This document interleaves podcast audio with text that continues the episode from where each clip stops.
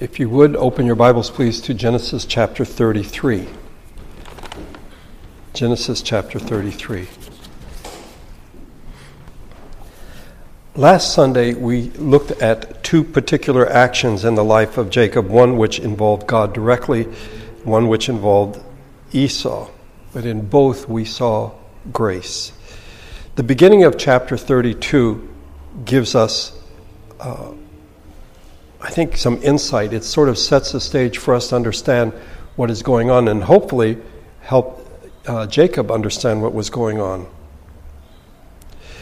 At the end of chapter 31, uh, Jacob and Esau make a covenant. They go their separate ways. Laban goes back home, and Jacob is now continuing south. Okay? At the beginning of the chapter, we read Jacob also went on his way, and the angels of God met him. When Jacob saw them, he said, This is the camp of God. So he named that place Mahanaim. As I said, I think these verses are critical to understanding what comes next. Jacob is returning home. He's left Paddan Aram. He's made a covenant with Laban in Gilead. He's still on the east side of the Jordan River. There he is met by the angels of God. We're told very little about this encounter uh, how you know how it took place, uh, its purpose, its duration. However, one significant fact emerges, and that is that in the name that Jacob gives the place, Mahanaim, it means two camps. That Jacob and his family are one camp, and he finds out that parallel to them, mirror to them, is a camp of God's messengers, God's angels. And Jacob saw them, he said, This is the camp of God. And that's, that's why he gives it the name, a name that is two camps, which implies that there is always a camp of God next to our camp. That as we go through life, somehow we imagine that we're on our own, you know, and, and things, particularly for Jacob, are going to get kind of scary. But God wants to reassure him that in fact he is there with him uh, through his messengers, through his angels. And it's more than just that the angels are with him, but this is the nature of reality. We tend to say, oh, I can see things, I can hear, I can touch things, those are the real things. But there are things that we cannot see that are just as real. And Jacob learns that in this particular case. In the verses that followed, we saw last week that there's a pattern of Jacob planning and then Jacob praying. Then he plans and then he prays. Um, He's getting ready to meet his brother Esau. And the last time they saw each other was 20 years ago. And at that point, Jacob had stolen the blessing. Esau had promised that when once their dad died, he was going to kill him. Um, it's been 20 years. Is Esau still mad? Does he still hold a grudge? Does he still want to kill his twin brother Jacob? So Jacob sends messengers. This is his plan. Um, but Esau doesn't answer the messengers. Instead, as the messengers, he sends them back, the messengers say, uh, Esau is coming and he has 400 men with him. I mentioned this last week. One commentator said nothing could be more ominous than Esau's silence and his rapid approach in force. So Jacob's dreading this, this meeting with his twin brother after all these years. But another meeting takes place before that, one that is unexpected, one that was not planned, one that he could not have anticipated. He sends his family ahead, he's left alone, and then we are told there a man wrestled with him until daybreak. I cannot stress this enough. Jacob did not initiate the contact. Jacob is alone, and suddenly a man is wrestling him. Man doesn't box him or threaten him or whatever. He grabs him, he's wrestling with him, and Jacob has no alternative but to continue wrestling to somehow get away.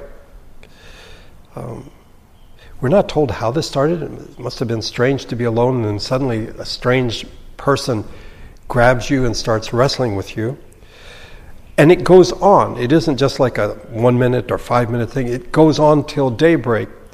And finally, at that point, the person who is wrestling with Jacob, who cannot get the advantage, touches uh, Jacob's hip, and his hip goes out of, um, it's dislocated. And in fact, for the rest of his life, uh, Jacob would walk with a limp because of the dislocation of his hip. The man says to Jacob, Let me go, for it is daybreak. And in an amazing twist that I think even Jacob himself could not anticipate, Jacob says, No, I'm not going to let you go until you bless me. That is, at some point during the night of wrestling, Jacob came to realize this is not an ordinary person. This is not just some strange person who has wrestled with me. Uh, this is something that comes from God, and therefore he wanted to be blessed by him. I mentioned this last week, but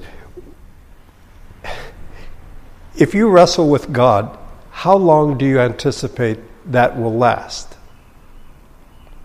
I mean, I mean, God can snap his fingers and we're dead. I mean, and yet this wrestling match goes on until daybreak. And why is that? Well, I think it was to teach Jacob a life changing lesson.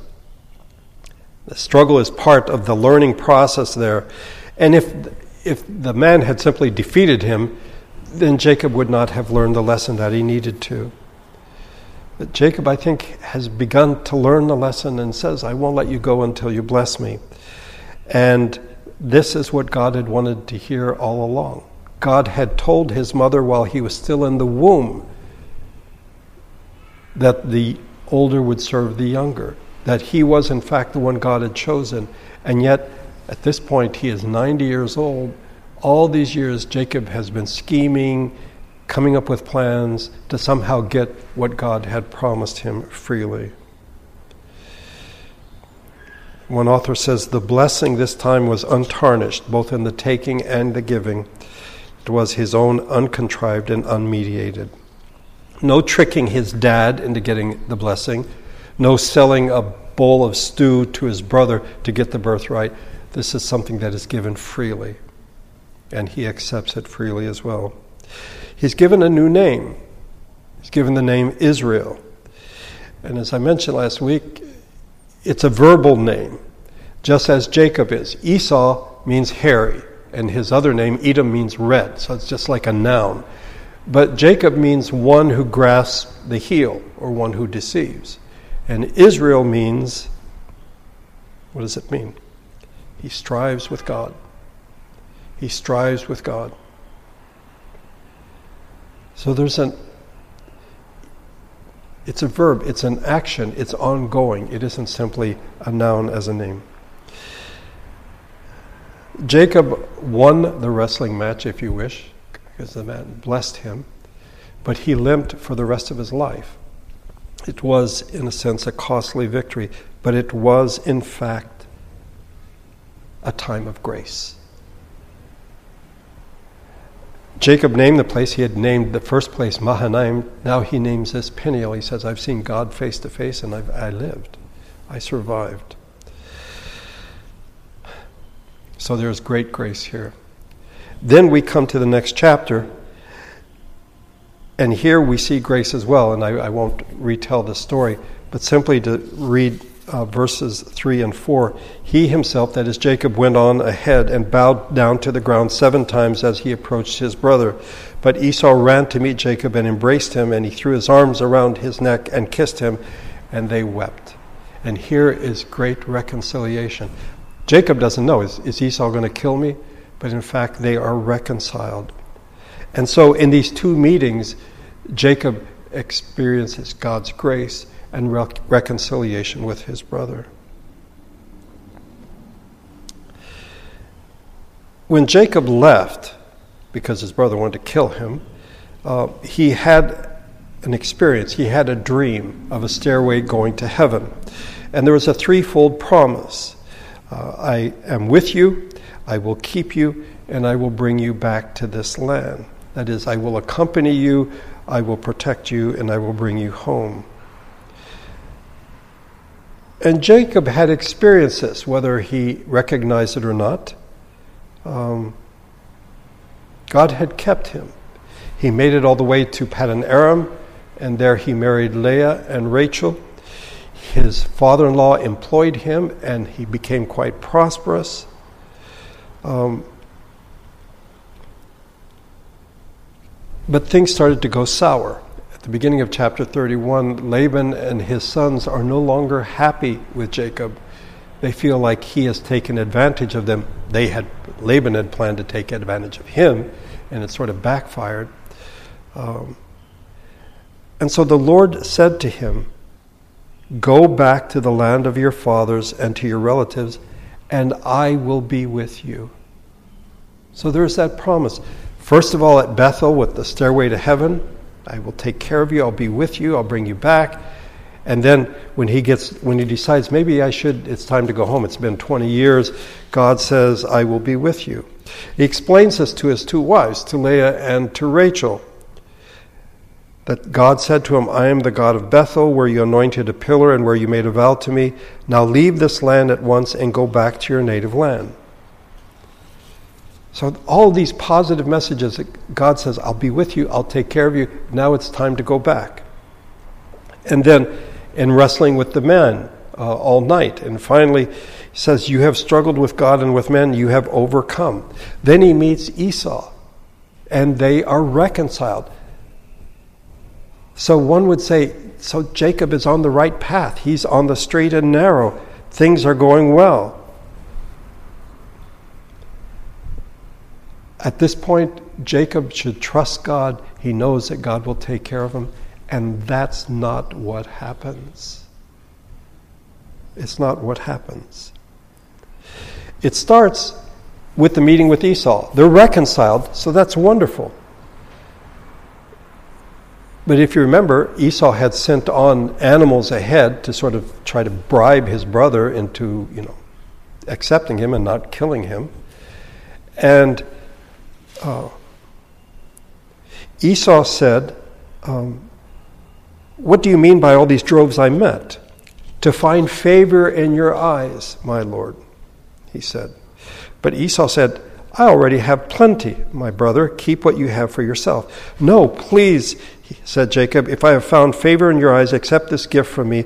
For to see your face is like seeing the face of God, now that you have received me favorably. Please accept the present that was brought to you, for God has been gracious to me, and I have all I need. And because Jacob insisted, Esau accepted it. Now, I'm reading something into the text that perhaps is not there. Um, but it seems to me that on some level, Jacob is still afraid of Esau. He's still trying to bribe Esau. Yeah, they hugged, they kissed, they wept, all that, you know. Everything. Yeah, but maybe Esau might at one point remember and then try to kill me. So here, please take these gifts. Esau says, I don't need them. I have plenty. But Jacob insists. And he says, For to see your face is like seeing the face of God. I find this to be an amazing statement. But he has seen the face of God wrestling with the man all night. He found grace. Now he has found grace and reconciliation with his brother. Two sides of the same coin grace, grace, grace. And yet Jacob is trying to buy that grace by bribing his brother with these animals. And he is still afraid, is, is seen in, the, in what follows. If you look at verses 12 to 16, then Esau said, Let us be on our way, I'll accompany you. But Jacob said, My Lord knows that the children are tender, and that I must care for the ewes and cows that are nursing their young. If they are driven hard just one day, all the animals will die. So let my Lord go on ahead of his servant while I move along slowly at the pace of the droves before me, and that of the children until I come to my Lord in Seir. Esau said, Then let me leave some of my men with you. But why do that? Jacob asked. Just let me find favor in the eyes of my Lord. So that day Esau started on his way back to Seir if you think about what we've read earlier in, early uh, other Sundays, uh, Jacob traveled 360 miles in 10 to 13 days when he left Laban. Okay? Now all of a sudden he's like, oh, we, we can't go that fast um, because, you know, the children are young and the cows are nursing and the, and the ewes are nursing. It's like, wait a minute.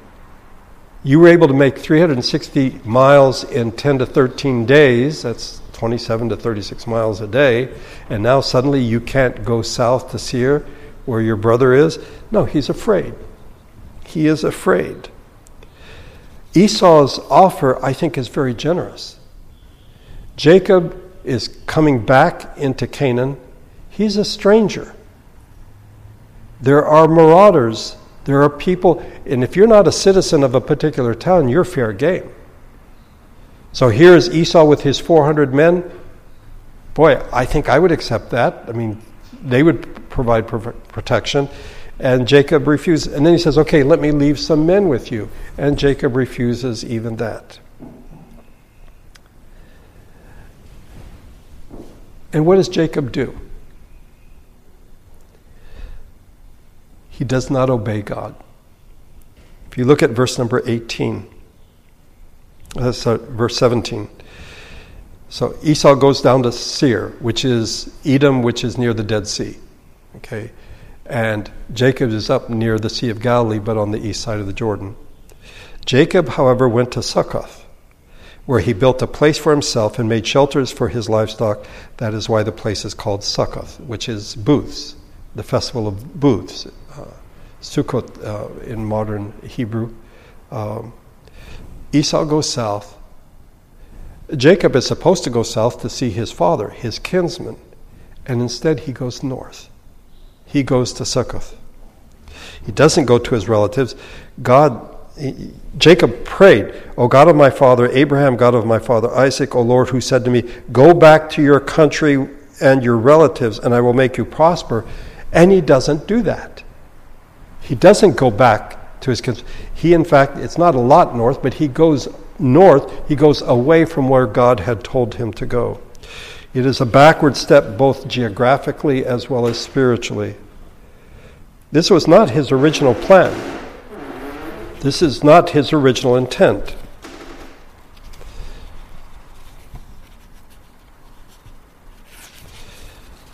Um, when he left Paddan Aram, we read that he put his children and his wives on camels, and he drove all his livestock ahead of him, along with all the goods he had accumulated in Paddan Aram, to go to his father Isaac in the land of Canaan.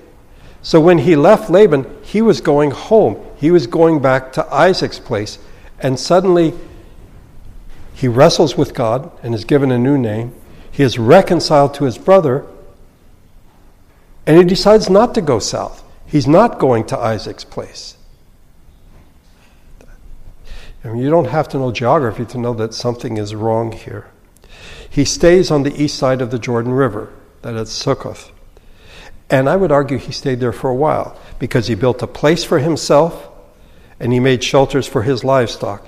It sounds like he's settling down. This isn't a temporary situation. I hope I will be able to show you in a bit that he stayed there for a number of years. Not days or weeks or months, but years.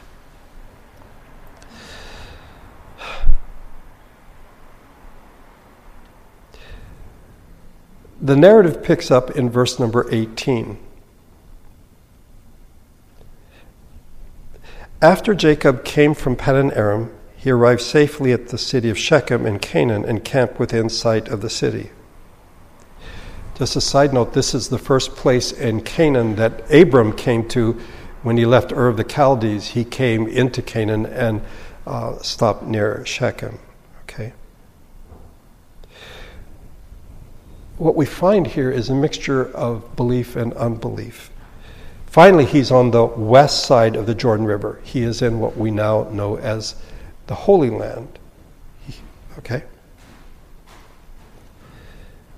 But it is a compromise because, in fact, Jacob is supposed to go to Bethel, to the place where God appeared to him in a dream. He settles in Shechem and he buys land. I have a problem with this. The only time that Abraham bought land was for a burial place for his wife Sarah. And then he himself was buried there as well. Um, but he bought land, verse number 19, for a hundred pieces of silver. He bought from the sons of Hamor, the father of Shechem, the plot of ground where he pitched his tent. And yet at the same time, look at verse number 20. He still believes. There he set up an altar and called it El Elohe Israel, that is, God, the God of Israel. It is a mixture of belief and unbelief. The nature of compromise, it, it brings things together that should not go together obedience and disobedience. Yes, he worships God, but he shouldn't be in Shechem in the first place.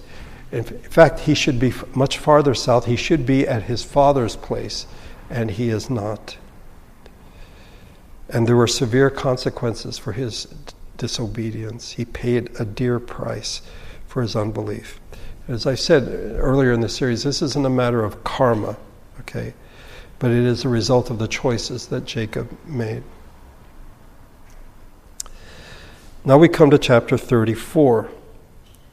And one of the books that I used in preparing the series, and in fact, it was the book that I wanted to use, skips over chapter 34. The author says, We pass over the sad record of the intervening chapter, asking our readers to turn to it for themselves. And indeed, it is a very, very dark part of Jacob's life. Verse 1.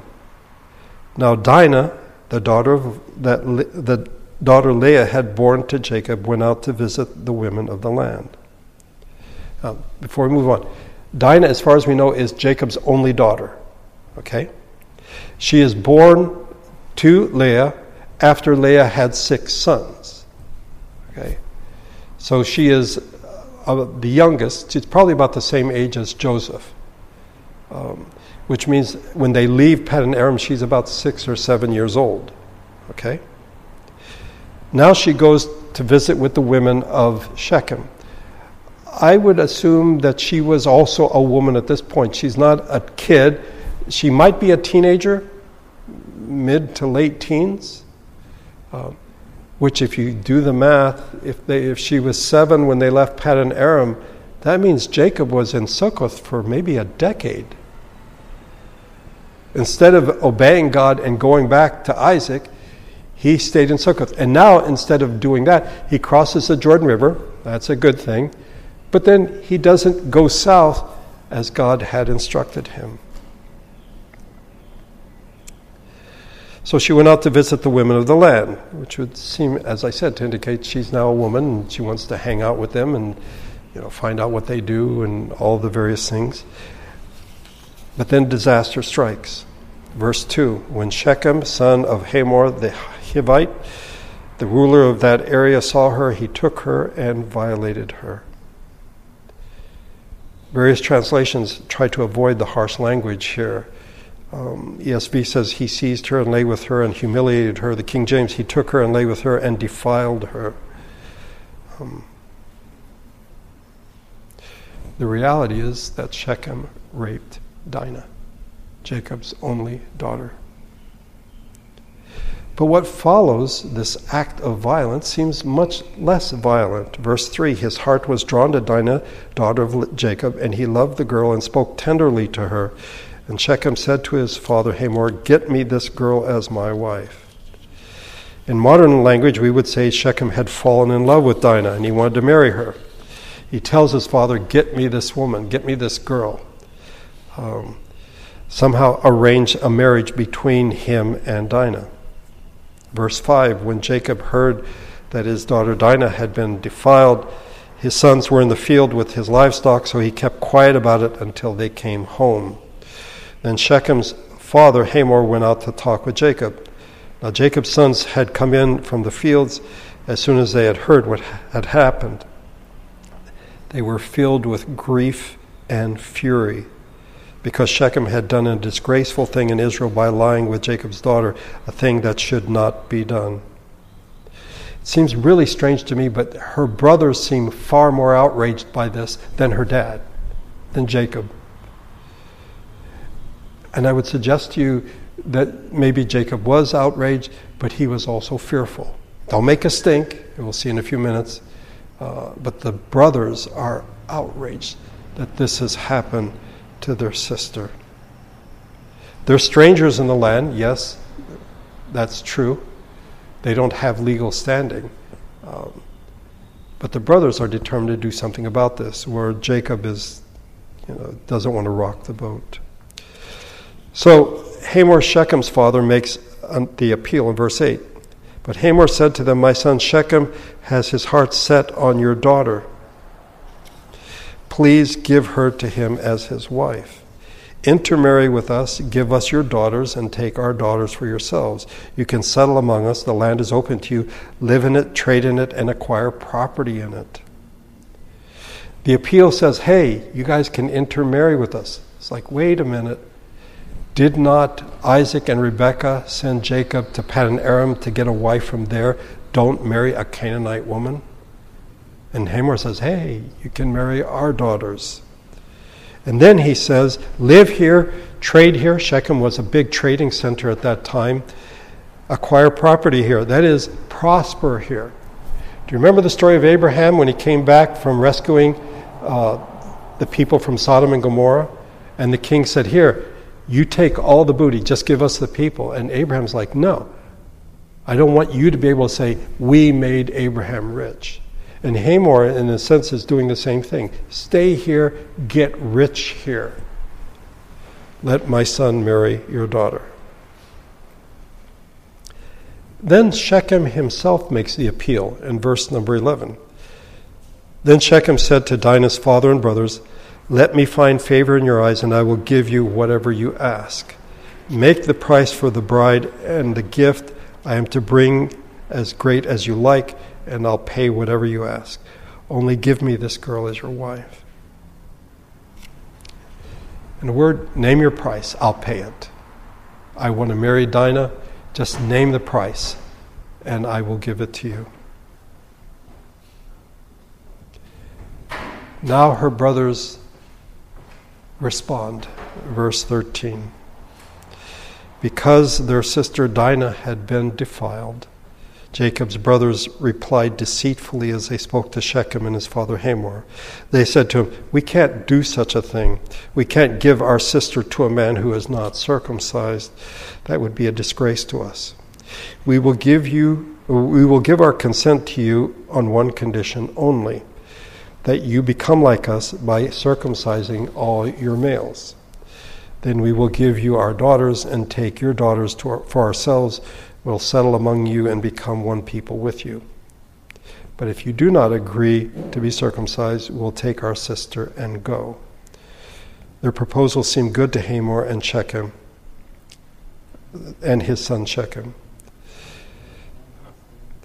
In their deceitfulness, the price that Jacob's sons, Dinah's brothers, ask is not a price at all. It is the sign of the covenant. It is a sign between God and his people, first given to Abraham, then to Isaac, now to Jacob and his sons.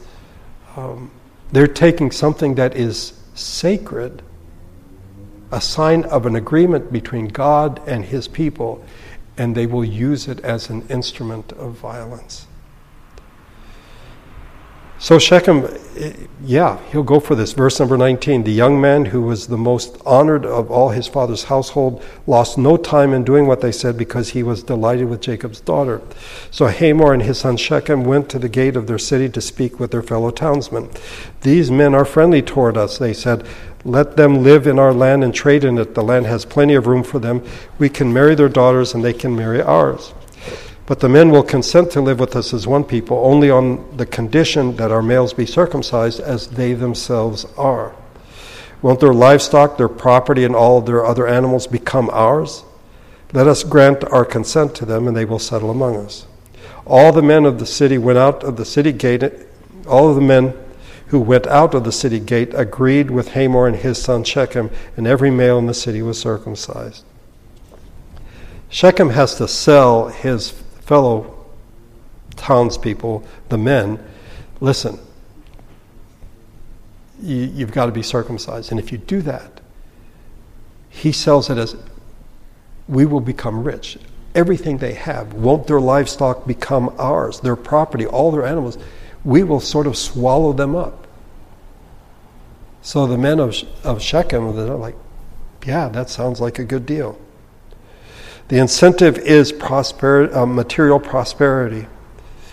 And so they agreed to it. So I would say, on one hand, not only are Jacob's sons being deceitful, but so is Shechem. And what happens after this is murder. Verse 25 Three days later, while all the men, or all of them, were still in pain, two of Jacob's sons, Simeon and Levi, Dinah's brothers, took their swords and attacked the unsuspecting city, killing every male. They put Hamor and his son Shechem to the sword and took Dinah from Shechem's house and left. The sons of Jacob came upon the dead bodies and looted the city where their sister had been defiled. They seized their flocks and herds and donkeys and everything else of theirs in the city and went out in the, and out in the fields. They carried off all their wealth and all their women and children, taking as plunder everything in the houses. Two of Dinah's brothers, they have the same mother, Leah, her second and third son, Simeon, which means heard because the Lord heard that I'm not loved, he gave me you also. And then Levi, the third son, which means attached. Now my husband will become attached to me. They went into the city while all the men are recovering from being circumcised. They're somewhat incapacitated, and they go in and they kill all the men of the city, including Hamor and Shechem. And apparently, Dinah has been taken into Shechem's house. They take her out and bring her home. Simeon and Levi do the killing, but the other brothers participate in looting and taking all that belonged to the people of Shechem their flocks and herds and donkeys, everything that was in the city and out in the fields, and then they also took all their women and children, taking as plunder everything else in the houses. Their, the violation of their sister, their response was violence, murder, and a massacre. What Simeon and Levi did was wrong on two levels. First of all, they acted deceitfully. They had no intention of allowing Shechem to marry their sister. There's no way they were going to allow that to happen. You know, the whole matter of do this and we'll allow you to marry her was a ruse. That was never going to happen.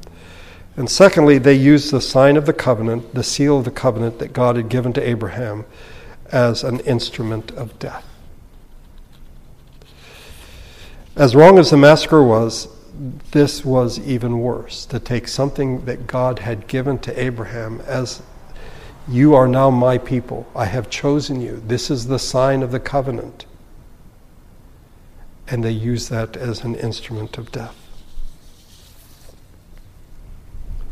How does Jacob respond? Well, first of all, I thought he, he totally wimped out when he, when he found out what happened to Dinah. But now that he finds out what his sons have done, look if you would Verse 30, in a word, it's fear. Then Jacob said to Simeon and Levi, You have brought trouble on me by making me a stench to the Canaanites and Perizzites, the people living in this land. We are few in number, and if they join forces against me and attack me, I and my household will be destroyed. Not a word about Dinah. He's like, Oh no, you've made trouble. And not even a word about, Well, you guys shouldn't have done that. It's like, You have put me in danger, me and my household. The surrounding peoples will join forces and they will attack us and they will destroy us. He doesn't say, "Listen, guys, you were de- you acted deceitfully, and by the way, you took that very very special thing that God gave to my grandfather, your great grandfather Abraham, and you used it as an instrument of death." Jacob is only thinking about self-preservation. He is still driven by fear. Their response in verse 31 but they replied, Should he have treated our sister like a prostitute? You know, at this point in the story, if you've never read the book of Genesis before, if you know nothing about the Bible, at this point you might think that God is going to wash his hands of Jacob. He has done all these things for Jacob, and yet Jacob is still driven by fear and not by trust. But we have seen that the story of Jacob is one of grace. Chapter 35. Then God said to Jacob, Go up to Bethel and settle there and build an altar there to God, who appeared to you when you were fleeing from your brother Esau. So Jacob said to his household and to all who were with him, Get rid of the foreign gods you have with you, and purify yourselves, and change your clothes. Then come, let us go up to Bethel, where I will build an altar to God, who answered me in the day of my distress, and who has been with me wherever I have gone. So they gave Jacob all the foreign gods they had and the rings in their ears, and Jacob buried them under the oak at Shechem. In the midst of the darkness of these events, Jacob seems to remember that God has been with me wherever I've gone. It's almost as though he's like, I shouldn't have stayed in Succoth. I shouldn't have gone to Shechem. I should have gone to Bethel. And so he tells his household, listen, we're going to Bethel. Okay? Get rid of all the foreign gods. Okay, already there's a problem. Jacob knew there were foreign gods in his household. That's not cool. And he says, Cleanse yourselves, you know, bathe, put on fresh clothes. We're going to Bethel and we're going to worship God. And I find it really interesting. They did what he said. Um, God gave him three commands return to Bethel, settle there, build an altar there. Jacob gives his household three commands. Um, that they, in fact, are to get rid of the foreign gods, they are to bathe, they are to cleanse themselves, and they are to put on fresh clothing.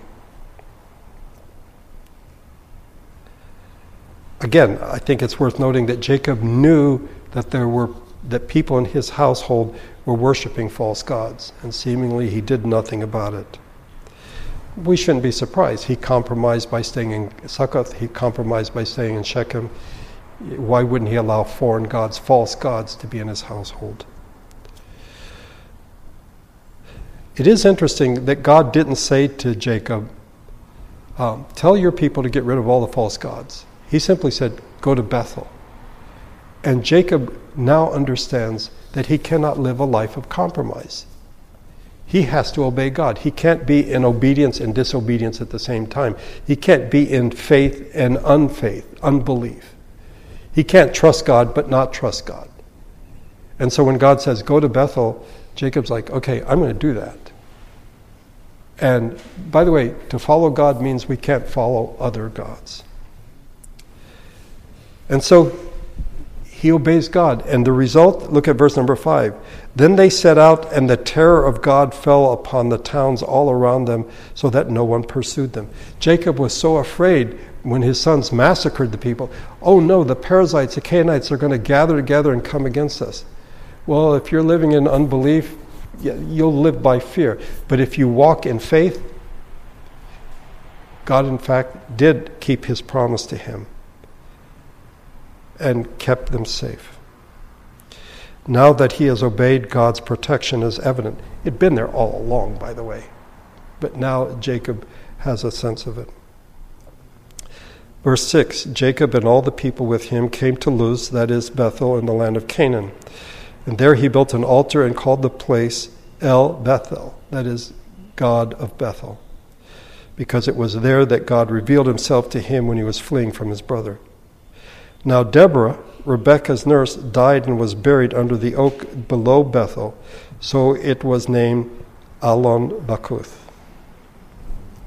Jacob obeys he builds an altar and he calls the place El Bethel, the God of Bethel. Bethel means the house of God. So, God of the house of God. And there we are told that Deborah, this is the first time that her name is mentioned, she was the nurse of Rebekah. Uh, if you go back a few chapters, when Abraham sent his servant to find a wife for Isaac, found Rebekah, and she left with him. She took with him with her her nurse, who is unnamed. Here Deborah is called her nurse. Now, how she ended up with Jacob's household, we're not told. Did she go back home and then leave with Jacob? Uh, we're simply not told. What we are told is that she was buried under the oak near Bethel. It's a sort of geographic uh, marker. Now look at verse number 9. I, find this fascinating. After Jacob returned from Paddan Aram, God appeared to him and blessed him. Appeared to him again and blessed him. God said to him, Your name is Jacob, but you will no longer be called Jacob. Your name will be Israel. So he named him Israel. And God said to him, I am God Almighty. That's El Shaddai. Be fruitful and increase in number. A nation and a community of nations will come from you, and kings will come from your body. The land I gave to Abraham and Isaac, I also give to you, and I will give this land to your descendants after you. Then God went up from him at that place where he had talked with him. Jacob set up a stone pillar at the place where God had talked with him, and he poured out a drink offering on it. He also poured uh, uh, oil on it. Jacob called the place where God had talked with him Bethel. Uh, I, don't, I don't know if you've been paying attention, if you, if you can remember all these things. This is the third time that we are told that Jacob leaves Paddan Aram. Okay? It's almost as though the author, Moses, is starting the story all over again. Um, it's like, you know, if you're reading, you're like, okay, Moses, we've already read this. Yes, we know he left Paddan Aram. Eh, but this part, he leaves out Succoth and he leaves out Shechem. And he tells the story of Jacob having a new name in a different way. He doesn't, mentioning, he doesn't mention the wrestling. Um, he simply says that Jacob is renamed Israel. I think that this repetition is almost like okay, let's get this right. Okay? He leaves, okay, and then he meets, and then he leaves, but he goes to Succoth and Shechem. And then he leaves, but now he's doing the right thing. He's going to Bethel. Um, Again, I don't want to read too much into the text, but it is as though we are being told Jacob is being given new, another beginning. Okay, you left, and then you ended up wrestling with God and being reconciled to Esau. You left, but then you ended up in Shechem. You left, and now you're ending up in Bethel. And finally, after all this time, Jacob is getting it right. God repeats the promises that he made to Abraham, to Isaac, and now to Jacob, and Jacob worships him.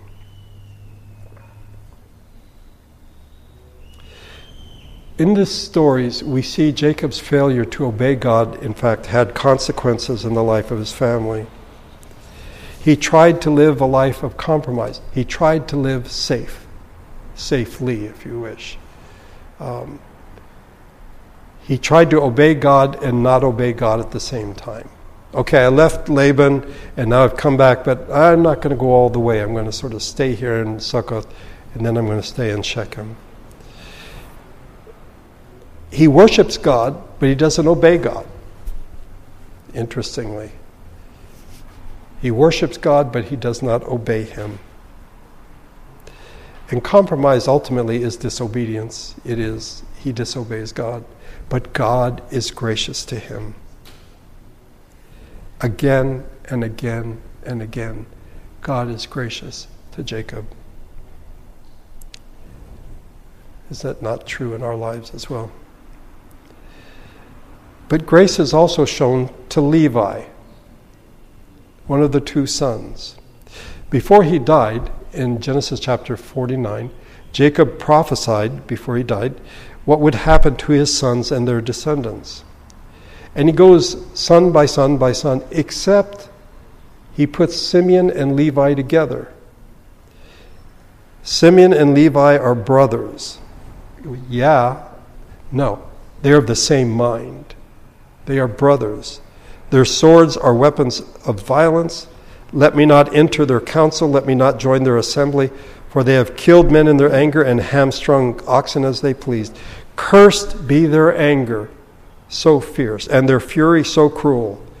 I will scatter them in Jacob and disperse them in Israel.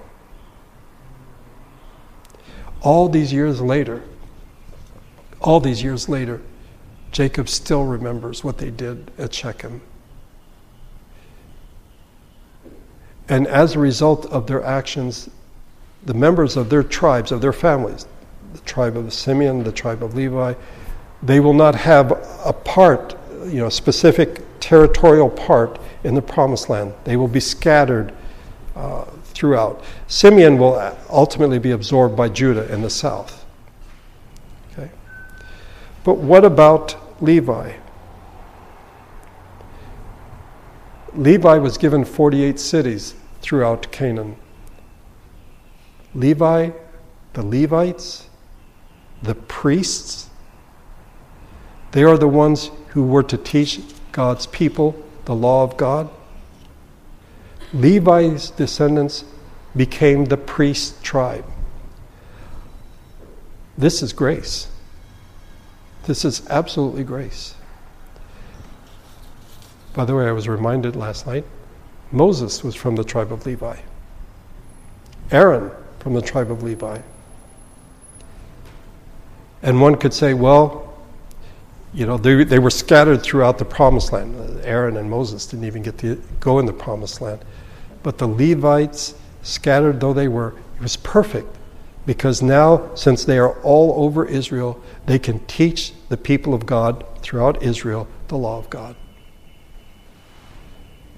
God is gracious to them, as he had been to Jacob. Jacob, a man who is driven by fear and not faith, a man who lives a life of compromise, at least up to this point, disobeying God but worshiping Him. Um, and yet God is gracious. As I said, I, I, I think at this point I would want to wash my hands of Him. But God is gracious to him. And it is through Jacob and one of his sons, Judah, that the Lord Jesus Christ will come. The Messiah will come. And it is all because of grace. Let's pray together.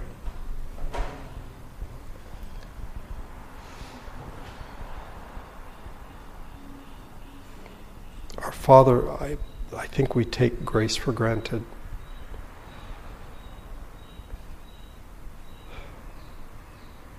as we heard in the quote for meditation, that if we do not accept, if we don't own our wretchedness, then we will be filled with pride. On the other hand, if that's all we, we own is our wretchedness, then we will be filled with despair. And reading the story of Jacob, one, one is tempted to despair. You had made promises time and time again. You had given him commandments. You wrestled with him. You gave him a permanent reminder of that wrestling by dislocating his hip. You changed his name. One would think he should now follow you and trust you in all things, and that's not what we see. I suspect, though, that we are more like Jacob than we care to admit. We do not trust you as we should. Trusting you doesn't mean an easy life necessarily, but it does mean resting in you and not in our own schemes, our own devices.